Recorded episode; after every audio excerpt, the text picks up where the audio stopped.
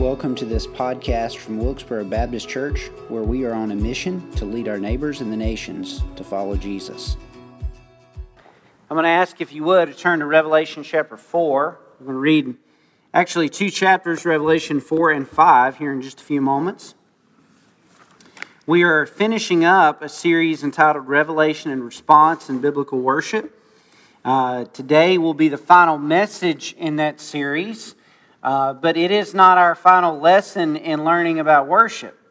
Uh, I hope we do recognize that every single time we gather, uh, every single time we sing, every single time we open God's Word, we're learning something about God and His greatness and our need for Christ and redemption, and all of that has an influence on how we worship and the quality of our worship before the Lord. So, uh, while this might be the finishing sermon of this series, it won't be the last lesson we need to learn about what God wants to teach us regarding worship. Uh, we've been in the Old Testament and the New Testament. We went all the way back to Abraham and his first covenant, or God's covenant with Abraham. We looked at David's worship We're troubled by it, right? I mean, he was afraid when God struck down Uzzah. And then David danced, which might make a lot of us uncomfortable if we just broke out and dance in our worship services. But that's part of worship in the Old Testament. We, we witnessed what Jesus said about worship worshiping in spirit and in truth in John 4. We, we have tried to memorize what Paul tells us about worship in Romans 12, where he said we're to present our bodies as a living sacrifice. How do we finish up a series like this? Think there's no better place than for us to go to heaven, to go to the place where worship is happening at its most pure and glorious expression. That's what we see taking place in Revelation 4 and 5. Because the reality is, folks, as for us as believers, the most important and primary practice that you and I are ever going to participate in is worship. N.T. Wright puts it this way He says, using 1 Corinthians 13 as kind of a template for him, worship will never end. Whether there be buildings, they will crumble. Whether there be committees, they will fall asleep. Whether there be budgets, they will add up to nothing. For we build for the present age, and we discuss for the present age, and we pay for the present age. But when the age to come is here, the present age will be done away. For now we see the beauty of God through a glass darkly, but then face to face. Now we appreciate only part, but then we shall affirm and appreciate God, even as the living God has affirmed and appreciated us. So now our tasks are worship, mission, and management. These three, but the greatest of these is worship. Folks, worship is going to be going on in eternity forever and forever and forever. It's the primary image of the book of Revelation. John's revelation was given to him so that the church in around AD 90 would be encouraged. They were going through a time of severe persecution and suffering. Rome had gone on the attack uh, against the church. And so, as God gave John these pictures, these apocalyptic images, to help him grasp who God was and what was going on in the world, he did so to encourage the church. And we could get bogged down in a lot of details and symbology, and we're not going to do that in, in our study of Revelation 4 and 5 today. But what we do need to grasp is the importance of worship in heaven. The very first image in heaven that John saw in Revelation is 4 and 5, and it is about worship. So let's read this text, and we're going to look at four couplets. We're going to look at a revelation, what God says to us about himself and worship, and then we're going to look at our response. What do we do with that revelation? So we're going to look at four of those couplets in our text today. Revelation chapter 4. After this I looked, and behold, a door standing open in heaven. And the first voice, which I had heard speaking to me like a trumpet, said, Come up here, and I will show you what must take place after this. At once I was in the Spirit, and behold, a throne stood in heaven, with one seated on the throne, and he who sat there had the appearance of jasper and carnelian. And around the throne was a rainbow that had the appearance of an emerald.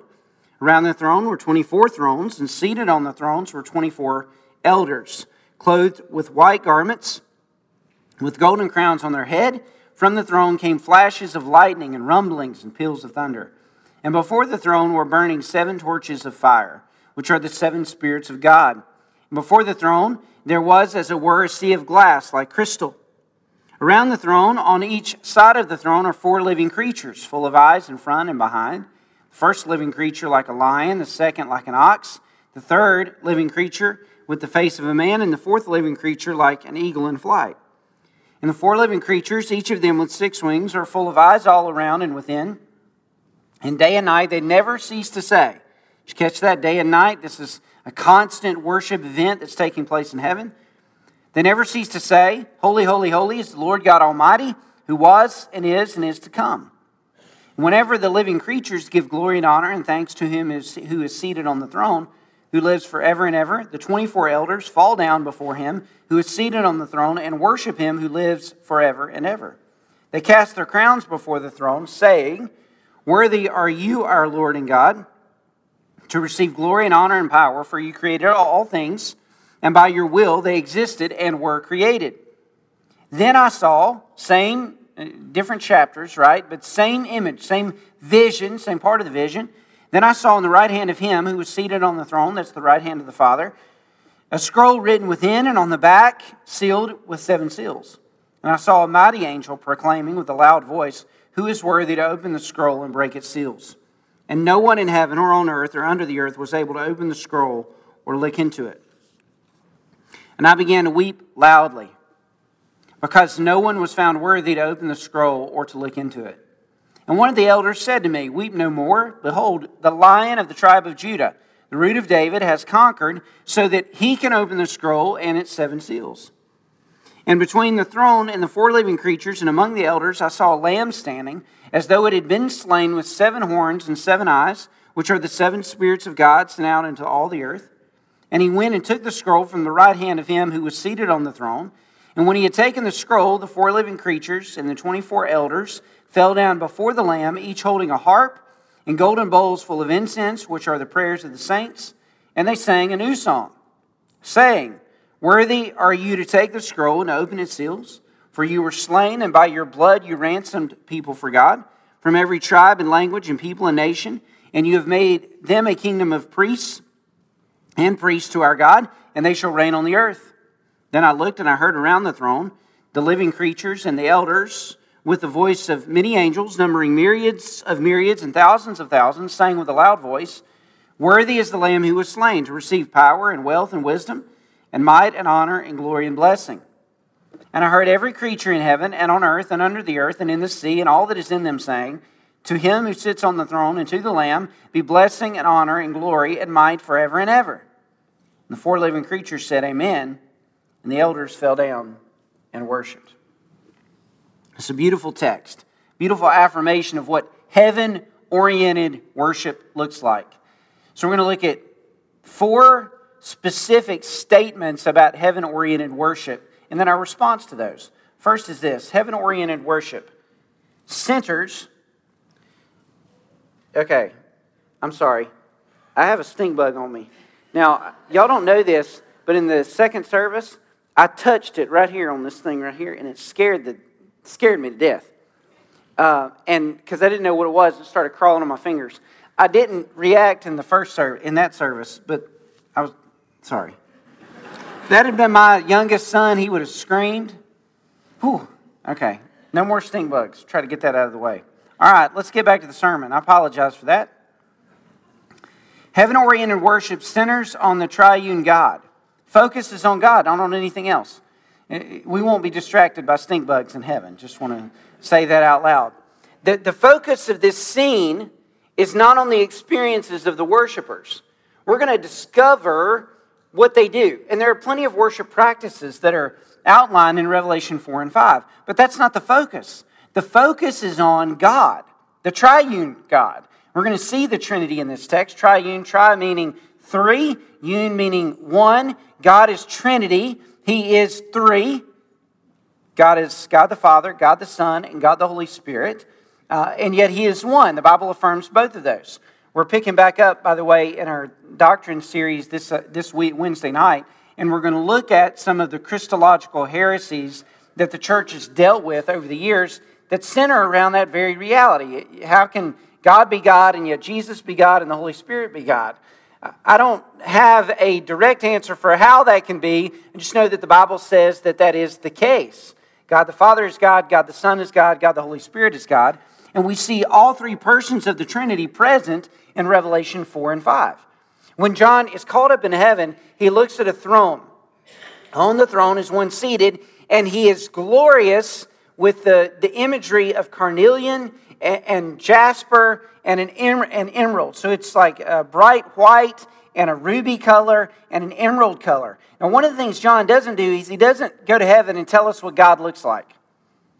In fact, that's one of the things you don't see in any of the, the places in the imagery of God in the Old or New Testament. You don't see someone describing God. Jesus has said, God is spirit. We must worship him in spirit and in truth. And so the emphasis is not on the imagery of God sitting on the throne, God the Father on the throne, it's on his glory and majesty. He is glorious.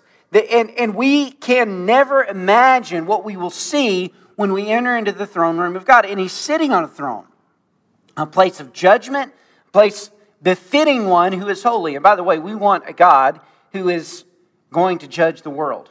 We live in a world that is full of wickedness and depravity and evil, and even Revelation 4 and 5 acknowledge that. We'll come to that in its due course.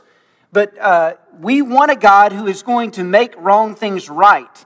We want a God who is going to bring justice in the world. We have a world crying out for justice. We have a world that wants to acknowledge all the injustices, perceived or real, that are faced, and they long for justice. We're not going to see that this side of eternity. There are too many people who have gotten by with too many things that are not going to face judgment and justice in this world. Whether it's war crimes in Nazi Germany in eh, 60 and 70 years ago, whether it's war crimes going on with Russia and Ukraine today, many of the perpetrators of those evils will never be held accountable. Some of you have faced terrible wrongs done against you. And those who wronged you will not face justice in this life. But we have a God who is holy and he sits on a throne, a throne of judgment and a throne of righteousness. And those wrongs that have been done will be judged. The book of Revelation kind of ends with God on a great white throne judging the wickedness and the sinfulness that is so pre- prevalent in our world. In John's picture, sinners on God the Father seated on the throne in this splash and splendor of glory that's all around him. It, it, it demands our acknowledgement of the presence and the glory and the majesty of God. It's focused on Him. In fact, the only way John could be there is through Christ, which we're going to discover in a moment. So we worship centers on God the Father through Jesus Christ in the power of the Holy Spirit. How was John called up into heaven? He was in the Spirit, called up into heaven. So the Trinity is ever present. Trinity is present in Revelation 5. Jesus shows up as, and he is worshiped as God. One of the things you'll notice is the back and forth between Revelation 4 and 5. Revelation 4, God the Father's on the throne. Seven, imagery of seven is there. We're not going to unpack all of the detailed symbols there, but there's a symbology of seven. And the elders and the creatures worship God. In chapter 5, Jesus shows up. There's a seven there, the seven spirits of God, identifying that Jesus is God. And all of creation and all of heaven focuses on Jesus in worship. And Jesus sends out the seven spirits of God, indicating the Trinity is there. This, basically, what that means is that our worship should center on God the Father through Jesus Christ in the power of the Holy Spirit. And what, do they, what happens in this centering on God, focusing on God in worship? Well, the creatures say something. They say, Holy, holy, holy is the Lord God Almighty, which echoes exactly what Isaiah saw in Isaiah chapter 6. Notice this next phrase who was and is and is to come. Our God, the God we center on in worship, is eternal, he is everlasting. A.W. Tozer puts it this way He says, Because God lives in an everlasting now, he has no past and no future. When time words occur in scriptures, they refer to our time, not to his. When the four living creatures before the throne cry day and night, Holy, holy, holy, Lord God Almighty, which was and is and is to come. They are identifying God with the flow of creature life with its familiar three tenses. And this is right and good, for God has sovereignly willed to so identify himself. But since God is uncreated, he is not himself affected by that succession of consecutive changes we call time. God dwells in eternity but time dwells in God. He has already lived all of our tomorrows, and He has already lived all of our yesterdays. That our worship focuses and centers on God the Father through Jesus Christ in the power of the Holy Spirit lets us know that our God is an everlasting God. And that reminds us that we can trust Him. None of what you experience in life is something that surprises God. Lewis, C.S. Lewis illustrated it this way. He said, Imagine that you have an infinite page of paper that, that extends forever and forever. That's eternity. And then you take on that page of paper and you draw a line, however long you want to draw it, an inch or a mile. Draw a line. That line represents time. God is above and outside time, but he dwells within eternity. Essentially, what that means, folks, is that all of the stuff that's going on in your life, stuff that you experienced in the past, the stuff you're worrying about in the future, God's already experienced it. He already knows it. He's not surprised by it. He's not waiting on your life to transpire like we are waiting on our lives to transpire. He's outside of that. And so that means several things. One, that means we can trust Him. Folks, if God knows everything and is experiencing all of these things in a different way than we are, and He still sent Jesus to be your Redeemer and He promises to be with you, then there's not a thing you're going through that He can't help you through, that, he, that you can't trust Him with, that you can't depend on Him about. We can depend on Him and trust Him. Here's another thing that that means that means that our worship today can connect with the heavenly worship that's taking place now in eternity and will take place in the future. In other words, our worship experiences in this event today, this morning, it, it's not just limited to this gathering, it can touch eternity. Because we're worshiping God when we worship Him as He has invited us to, commanded us to in Scripture, we're participating in worship that lasts and transcends because that's how God experiences time and circumstance. It's a beautiful affirmation. So, what does this centering on God mean for us? What's our response to that? Well, our response is this, is this we're to seek to experience God through Christ by the Holy Spirit. We're to experience God in Trinitarian form. Folks, the only way that I get to worship God is through Christ. I'm not acceptable in and of my own self. The offering that I present back to God, the living sacrifice offering that God expects in Romans chapter 12, Verse 1 If I just gave myself to God, that's not acceptable. But God has made me holy through Christ, making me acceptable, making you acceptable, making us acceptable to God. We need to experience God in worship through Christ. That's why He's the centerpiece, the focus of our attention in worship. And we need to do so by the power of the Holy Spirit. John experienced something none of us will experience. We're none of us are going to get called up into a, an experience of a vision like this. That's just it's that's not what God's going to do. Certainly not to write down for the whole church to hear. It's not what God's going to do. But one day we'll experience God in all of his glory in the presence of God in heaven. One day we will. But I tell you this, for those of us that really want to experience God in worship, we need to experience God in the Holy Spirit. We need to be filled with the Spirit. We need to be in right relationship with God through the Holy Spirit. I think one of the things God's teaching me through this series is that I don't need to be bound by my own fleshly desires and limitations and longings. I need to be in the Spirit when I'm worshiping God. That's revelation in response, number one, the first couplet. Let me give you the second couplet. The, the revelation statement is this heaven oriented worship remains framed by the biblical storyline. I love how in the book of Revelation, John goes back and forth between Old and New Testament. In fact, in some ways, Revelation is the most Old Testament of the New Testament books because through and through, John alludes to the Old Testament. He images the Old Testament or draws on images from the Old Testament, or he flat out quotes the Old Testament. Notice what he does in the imagery here. The emerald green rainbow behind God's throne, that should draw our, our memory back to Noah. God's promise to Noah that he will never destroy the earth again through a flood. So you got Noah and God's promise of covenant with Noah. And then if you move on, the high throne that God is seated upon echoes and should draw our imagery back to Isaiah 6, where, where Isaiah saw God high and lifted up. Should draw our imagery back to Daniel uh, chapter 7, where Daniel saw God in all of his glory seated, seated on a throne. The lightnings and thunder that took place around the throne of God. Uh, that should draw our memory all the way back to the book of Exodus, when God on the mountain was giving Moses the law, and there were lightnings and thunderings and peals of thunder that were separating the people from the mountain. Intentionally, John is trying to draw our attention back to Genesis. He's trying to draw our attention back to Exodus. He's trying to draw our attention back to Isaiah, back to imagery that would have been familiar to the readers of the Old Testament.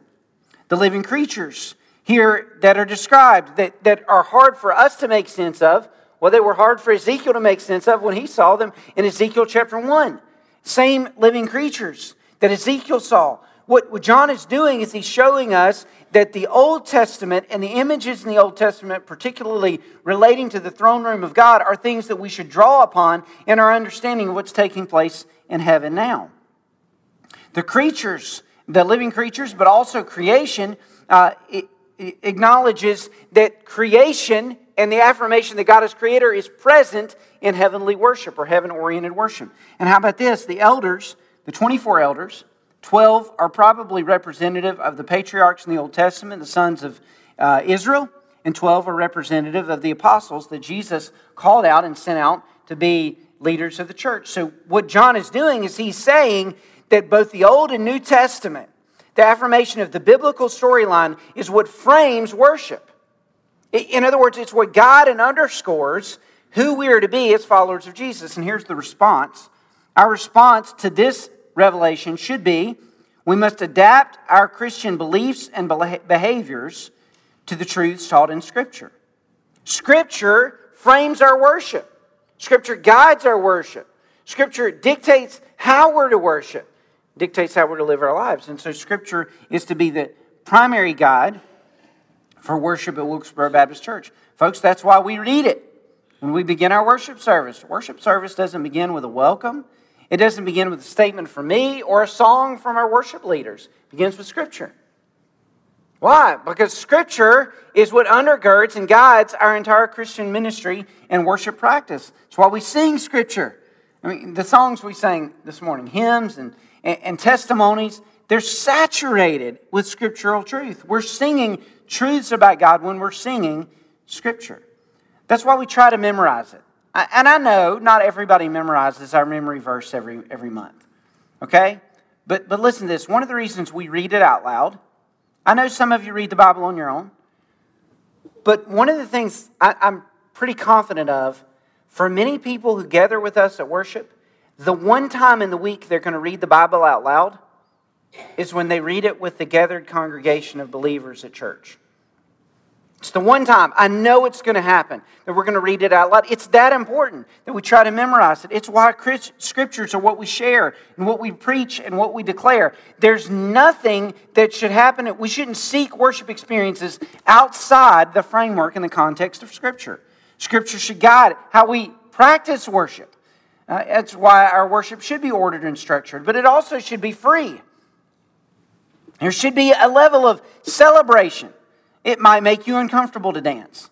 I promise you, if it makes you uncomfortable to dance, you're going to be probably a little bit uncomfortable in heaven in some places.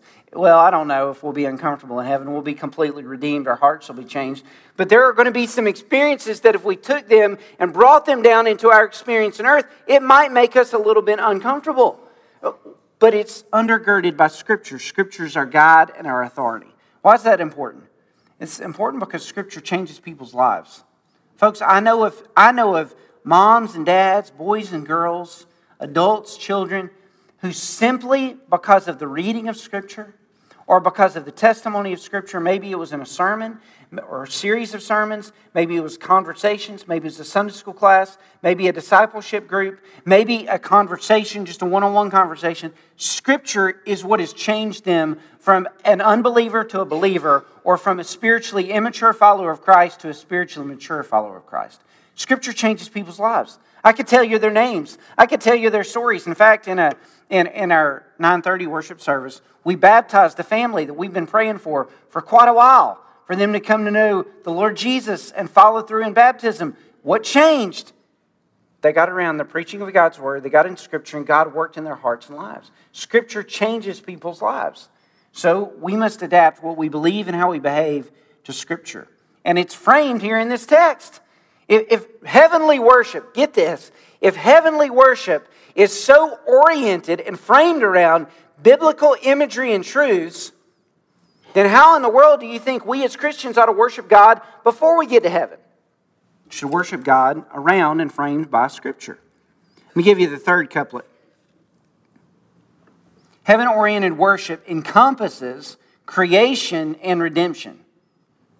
Encompasses creation and redemption. Creation reflects God's majestic sovereignty, and redemption reveals his abundant grace. There's a back and forth in chapters 4 and 5. The, the, the elders and the creatures fall down before God, and they say, in response to what the creatures have said, Worthy are you, our Lord and God, to receive glory and honor and power, for you created all things, and by your will they existed and were created. So the elders and the creatures acknowledge God as creator in chapter 4. And then in chapter 5, they say a very similar thing, but they say it about Jesus being Redeemer. And so there's this interplay between creation and redemption, and that's tremendously important. Creation is the starting point for our Christian faith.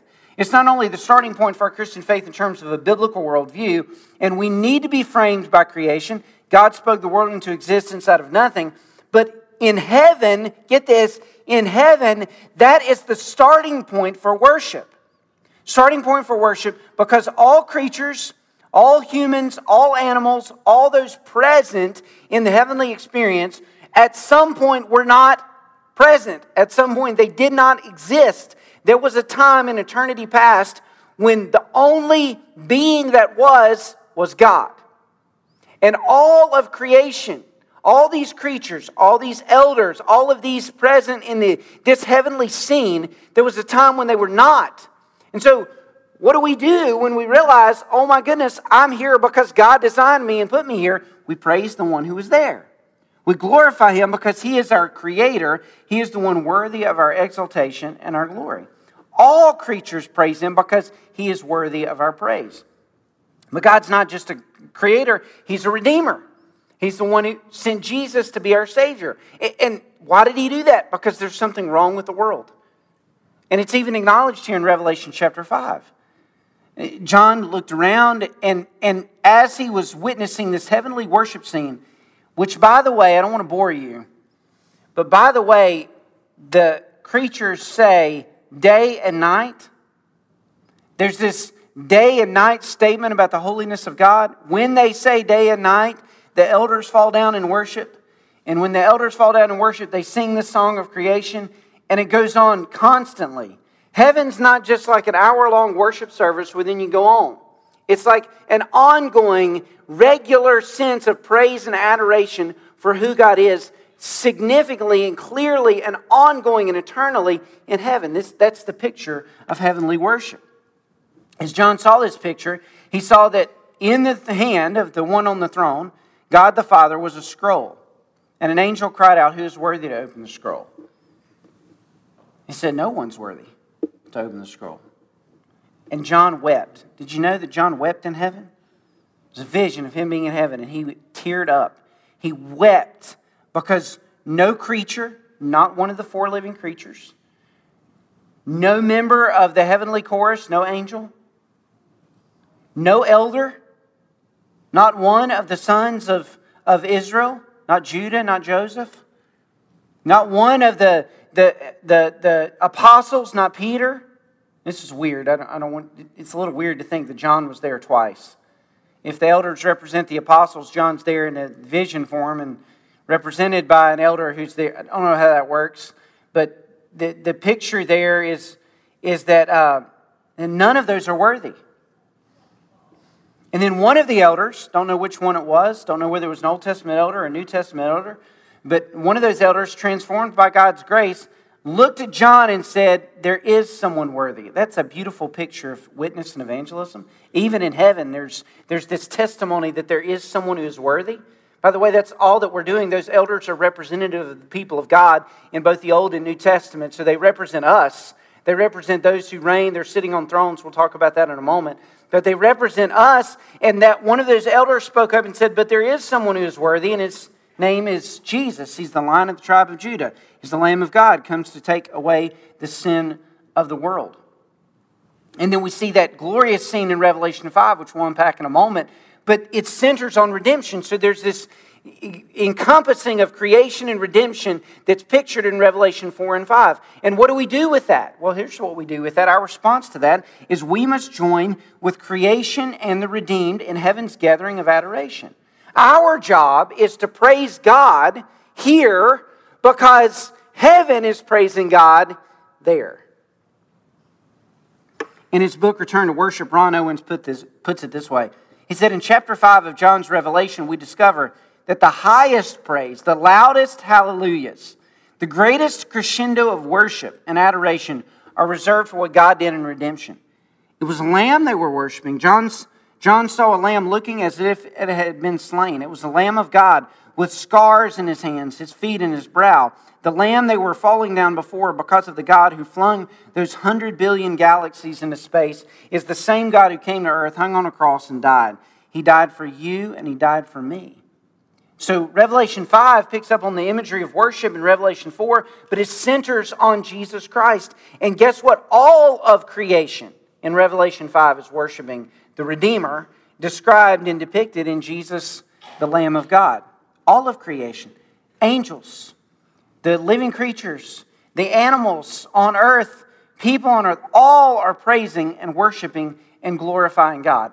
So here's what we do when we gather to worship God as the congregation of God's people, our privilege is to praise God with the heavenly chorus that's already praising God. That's our privilege. Now, here's why that is so beautiful and important because it invites us Heavenly worship, heaven oriented worship, invites us to participate in a worship service that's centered all around God, all about God, all for God's glory. It's not self oriented. No place in Revelation 4 and 5 is there an emphasis put on the worshiper. There is an identification of the worshipers, what they do, but the emphasis is always on God on his throne or Jesus being redeemed. In other words, it's not about us. Our worship is about God, it's focused on God. Get this no one in heaven is going to complain to God about the heavenly throne room being too cold or too hot. They're not. No one in heaven is going to walk up to God and say, Man, that was a great event today, but I really need some more drums. Really need more drums. It, the worship experience would be far better for me if we had drums. Nobody's going to walk up to God and say, God, that was fantastic. I loved being in your presence, but we've got to have more organ. We've got to have a choir. We've got to have a praise team. We need a soloist. We need a cappella. None of us are going to be thinking those things when we enter into the presence of God. It's not wrong that we have our preferences and desires here. It's not wrong at all. God has gifted us in different ways, in different ways musically. It is a glorious privilege that all of our praise in all of our different frameworks can be praising and glorifying to God. But in this heaven scene of worship, it's not about the framework of the worshipers. It's not about their desires or their orientation or their longings or their skills or their giftedness. It's all about God. It's about God on his throne and about Jesus in the midst of the church, gathered there, being focused on, being adored, and being worshiped. I'm going to tell you something. When we match that here, when you and I match that, and there are times I think we've done, times I think I've done, and there, then there are times where I've been self absorbed, self oriented. I want this and I want that. And I'm sure I didn't match that. But when we match that, here's what happens it's as if we're participating in a heavenly chorus. What we're doing here when we sing and pray and praise in the very truthful ways of God meets heaven. It's proven there, by the way, because later on in Revelation chapter 5, look at this, watch this. I, I know it's there. Verse 8 When he had taken the scroll, I'm skipping ahead. When he had taken the scroll, the four living creatures and 24 elders fell down before the Lamb, each holding a harp and golden bowls full of incense, which are the prayers of the saints. The prayers of the saints on earth make their way into the heavenly worship services. Why wouldn't our praise and our, our adoration and our testimony of God's truth make it there as well? Meaning that when we get it right and we worship and praise God in all of His glory for who He is, not about us, not about what we want and desire, but all about God, it touches heaven. It's heaven oriented worship. It glorifies and praises Him. Let me give you the fourth and final couplet it's this Heaven oriented worship reveals Christ as lion and lamb. The imagery of Jesus as Redeemer is absolutely and utterly beautiful. First sermon I ever preached at Wilkesboro Baptist Church was Revelation chapter 5. Uh, Steve's nodding his head. I remember preaching it in view of a call, uh, and it was a wonderful text of Scripture, and uh, it remains a wonderful text of Scripture because it introduces us to Jesus, our Redeemer. John had wept. No one's worthy to open a scroll. But then one of the elders, in a glorious testimony of witness and affirmation, said, There is one who's worthy. And notice what he says about the one who is worthy verse, uh, verse number five. One of the elders said to me, Weep no more. Behold, the lion of the tribe of Judah, the root of David, has conquered. Now, that is a tremendous affirmation, okay? Has conquered. It's in the affirmative and also in the past tense. Uh, for us, the root of David, this would be encouraging to the church. The church was going through persecution, suffering, trial, and difficulty. And as we look around, by the way, and we see the world in chaos and we see the world that is kind of, you know, I don't know if you paid attention to the news the other week when they were trying to say that, that a missile from, from uh, Russia hit a NATO country and it turned out to be a missile from the Ukraine. But one or two news stories away from World War III taking place. And there's chaos all around us. Uh, some of you are happy with the political party that's in power. You're, you're good now, but you're not going to be good in a few years when that political party gets voted out of power. And there's chaos and political turmoil back and forth, right? And all of this uncertainty and there's worry. Are we going to have a recession? Are we in a recession? All of that turmoil and all of that concern, all of that affects us.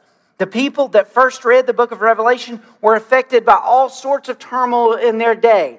And when the elder said to John, I want you to turn and look at the lion of the tribe of Judah, the root of David, he has conquered. He is king.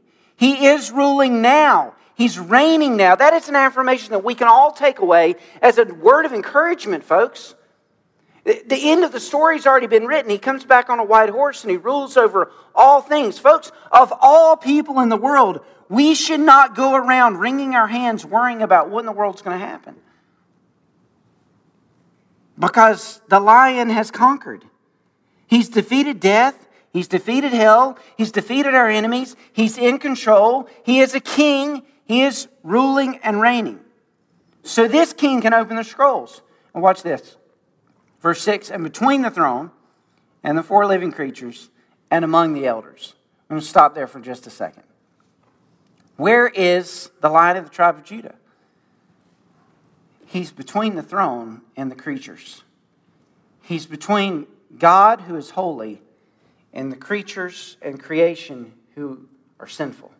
He's between God the Father and the creatures and the elders. He's among his church, he's among his people. He is serving as the great high priest between us and God, making a way possible for us to enter into the very presence of God. And, folks, I just want you to know this no matter what you're going through, no matter what's happening in your life, do you know where Jesus is?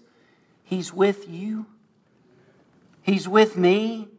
That hasn't changed. That's affirmed in the book of Revelation. It's affirmed throughout and throughout Scripture. No matter what you carry with you in your life or what you're going to do when you walk away. Jesus is with you. Notice who he saw. He saw not a lion, but a lamb standing as though it had been slain, with seven horns and seven eyes, which are the spirits of God sent out into all the earth. When John turned and saw, he was expecting a conquering lion, but he saw a slain lamb. It's the imagery of salvation and redemption. The king was also a shepherd. The conquering lion was also and is also the Lamb of God who takes away the sin of the world. I want you to hear this, folks. The only way that we will ever get to participate in this heavenly worship experience is through the blood of Jesus Christ who died on a cross for our sins. There's no other pathway to God. Some of you are here today and, and you want to go to heaven. You want to be forgiven of your sins. You want to have eternal life. There's no way to God that doesn't go through the Lamb. There's no way that you can enter into heaven apart from a forgiven uh, relationship through Jesus Christ. He's the means, He is the method, He is the way for us to be saved. If you're here today and you haven't yet trusted Jesus as your Lord and Savior, I would beg of you, let today be the day you trust Christ who died on a cruel cross. He was and is the Lamb slain so that we can be forgiven and experience salvation. Heaven oriented worship reveals Christ as lion and Christ as lamb. Let me give you the response. Our response should be this we must share Christ's redemption story with our neighbors in the nations. What's the privilege of seeing this glorious worship event? Well, in chapter 4, it ended, verse 13, with the elders falling down on their face, laying their crowns before God in worship and adoration. In chapter 5, it ended with the four living creatures saying amen and the elders falling down and worshiping. But in between, the statement that, that the declarative new song, by the way, if they can sing a new song in heaven, we can sing a new song on earth. Did you catch that? Verse 9, they sang a new song. New song in heaven, in God's what was the new song? The new song was about redemption. That's the point. The transition was we've sung about God as creator. We're now going to sing about God as redeemer. We're going to sing about Christ who brought us into his family. Notice what he says. Worthy are you, verse 9, to take the scroll and open its seals. For you were slain, and by your blood you ransomed people for God. It's the 12 elders, there are 24 elders, Old Testament, New Testament. From every tribe, language, people, and nation. You've made them a kingdom and you've made them priests to God, and they shall reign on the earth. Here's the affirmation God is working his redemptive, saving plan through all peoples everywhere. That's what he's doing. He is saving people of all nations, tribes, tongues, and people. We pray, that's why we pray for an unreached people group every Sunday. This month it's the Turks. We've prayed for the Kazakhs. We've prayed for people groups in China and in India and in other parts of the world. Why? Because the Bible says the affirmation of Scripture is the declaration of God states very affirmatively that Jesus is saving for himself people from every nation, tribe, language, and people group. People from all over the world. He is saving and he is redeeming. And our part in that process is to join God in what He's doing. If that's what God is doing in the world now, He's inviting people to know God through Christ so that heaven can be filled with worshipers, then our response to who God is and what He's doing and revealing the lion and the lamb is to tell others about the lion and the lamb. Folks, people don't get to heaven any other way other than through Jesus Christ. And if they don't hear that from us, they're not going to hear it from media. They're not going to hear it from the news. They're not going to hear it in the public spheres. They're only going to hear it from people who know Jesus. And it's our job to tell them about Christ. Pretty fascinating what took place after that. Everybody sang in worship. They also had harps. Like the elders fell down before the Lamb, each holding a harp. That's verse 7.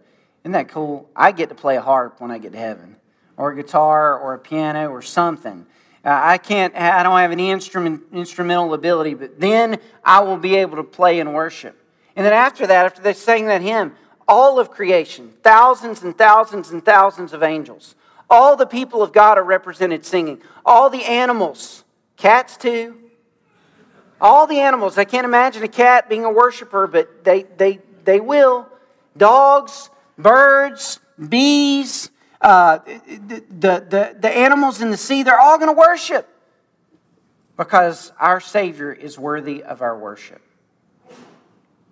And it's our obligation and privilege to take heaven worship and invite sinners to know Jesus as their Lord and Savior.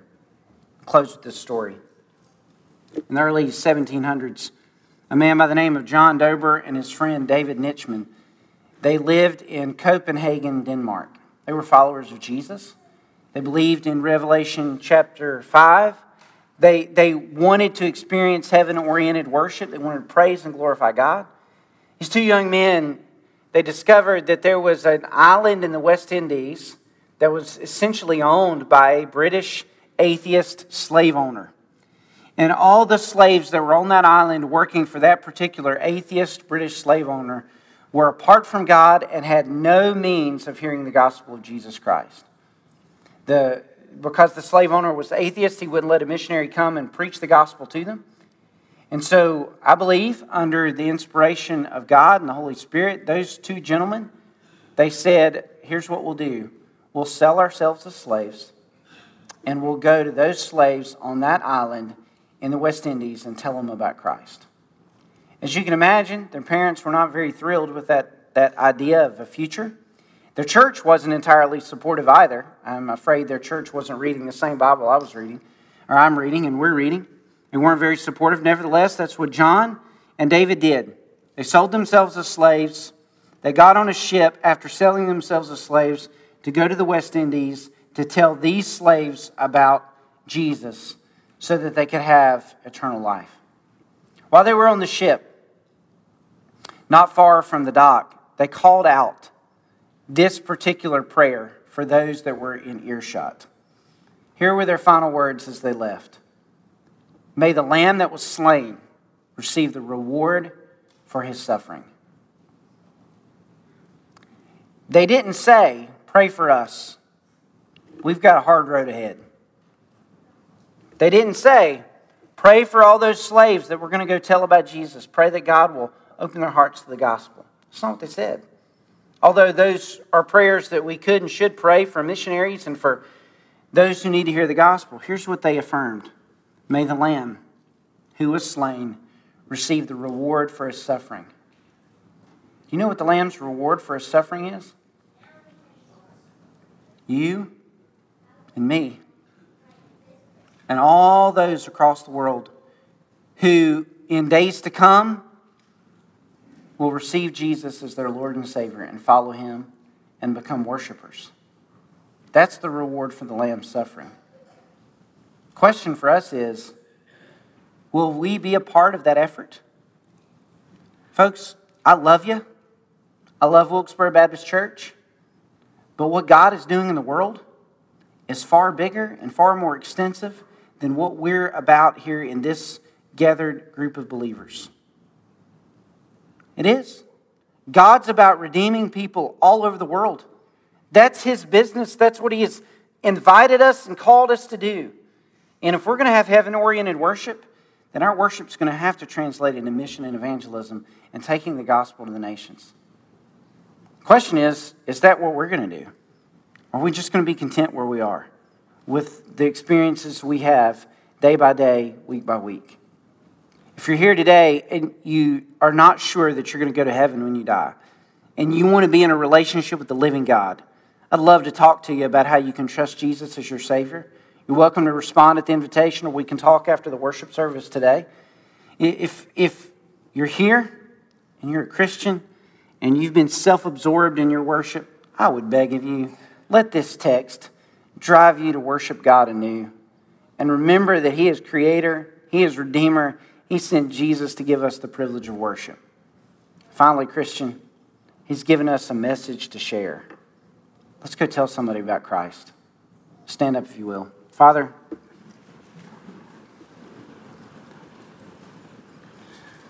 what a scene that you let John experience there in Revelation 4 and 5. As we close in our prayer this morning, we affirm that you are the creator of all things and that you are the redeemer of our souls. That it is only through Christ that we have the privilege to sing and to pray and to praise. Father, where we get it wrong, where I get it wrong, where I make it about me, or where I make it about what I want, forgive me, forgive us. Heavenly Father, help us to be shaped and changed by what the Scripture says about worship. Lord God, we want to say thank you. Were it not for the death of your Son on a cross 2,000 years ago, were it not for his redemptive work, our worship would mean nothing. But because our worship is through Christ, it means that our worship can touch eternity. Lord God, make us a church that worships from a heaven minded perspective. Dear God, send us. Send us to those unreached people groups that we pray for regularly. Send us out our doors to our neighbors, to our friends, to our family members who have yet to trust Christ as their Lord and Savior. Send us so that they will be a part of this heavenly song, this heavenly praise and worship that is taking place, and will take place. Send us so they can be a part of it as well. We pray this in Christ's name. Amen. Thank you for listening to this podcast. Remember to like and subscribe wherever podcasts are found.